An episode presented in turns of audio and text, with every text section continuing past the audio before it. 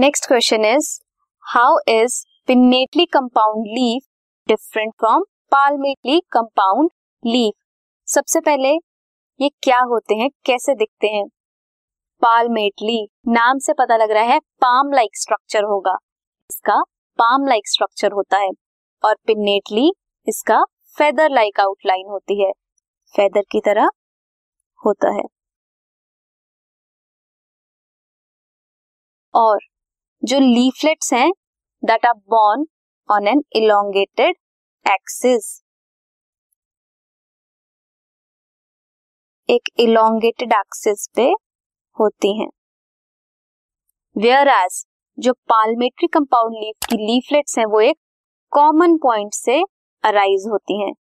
एक common point होगा और यहीं से इसकी लीव्स होंगी। This is that common point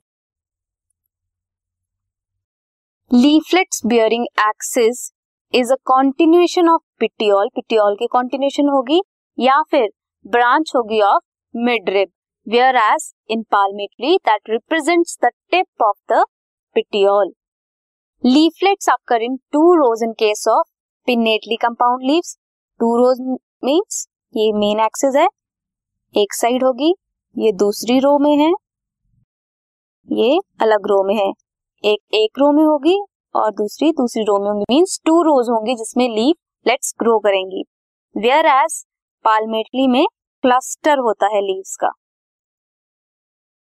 Cluster together a joint is not present between the leaflet and its axis in case of pinnately compound leaves whereas there is a joint in case of palmately compound leaves यहाँ पे देख सकते हो आप palm like structure है leaf का in palmately compound leaf और pinnately में फेदर लाइक स्ट्रक्चर है।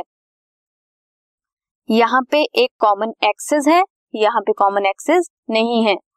टू रोज में ये लीव्स ग्रो करती हैं और पालमेटली एक ही पॉइंट पे ग्रो करती हैं। So these were the difference between pinnately and palmately compound leaves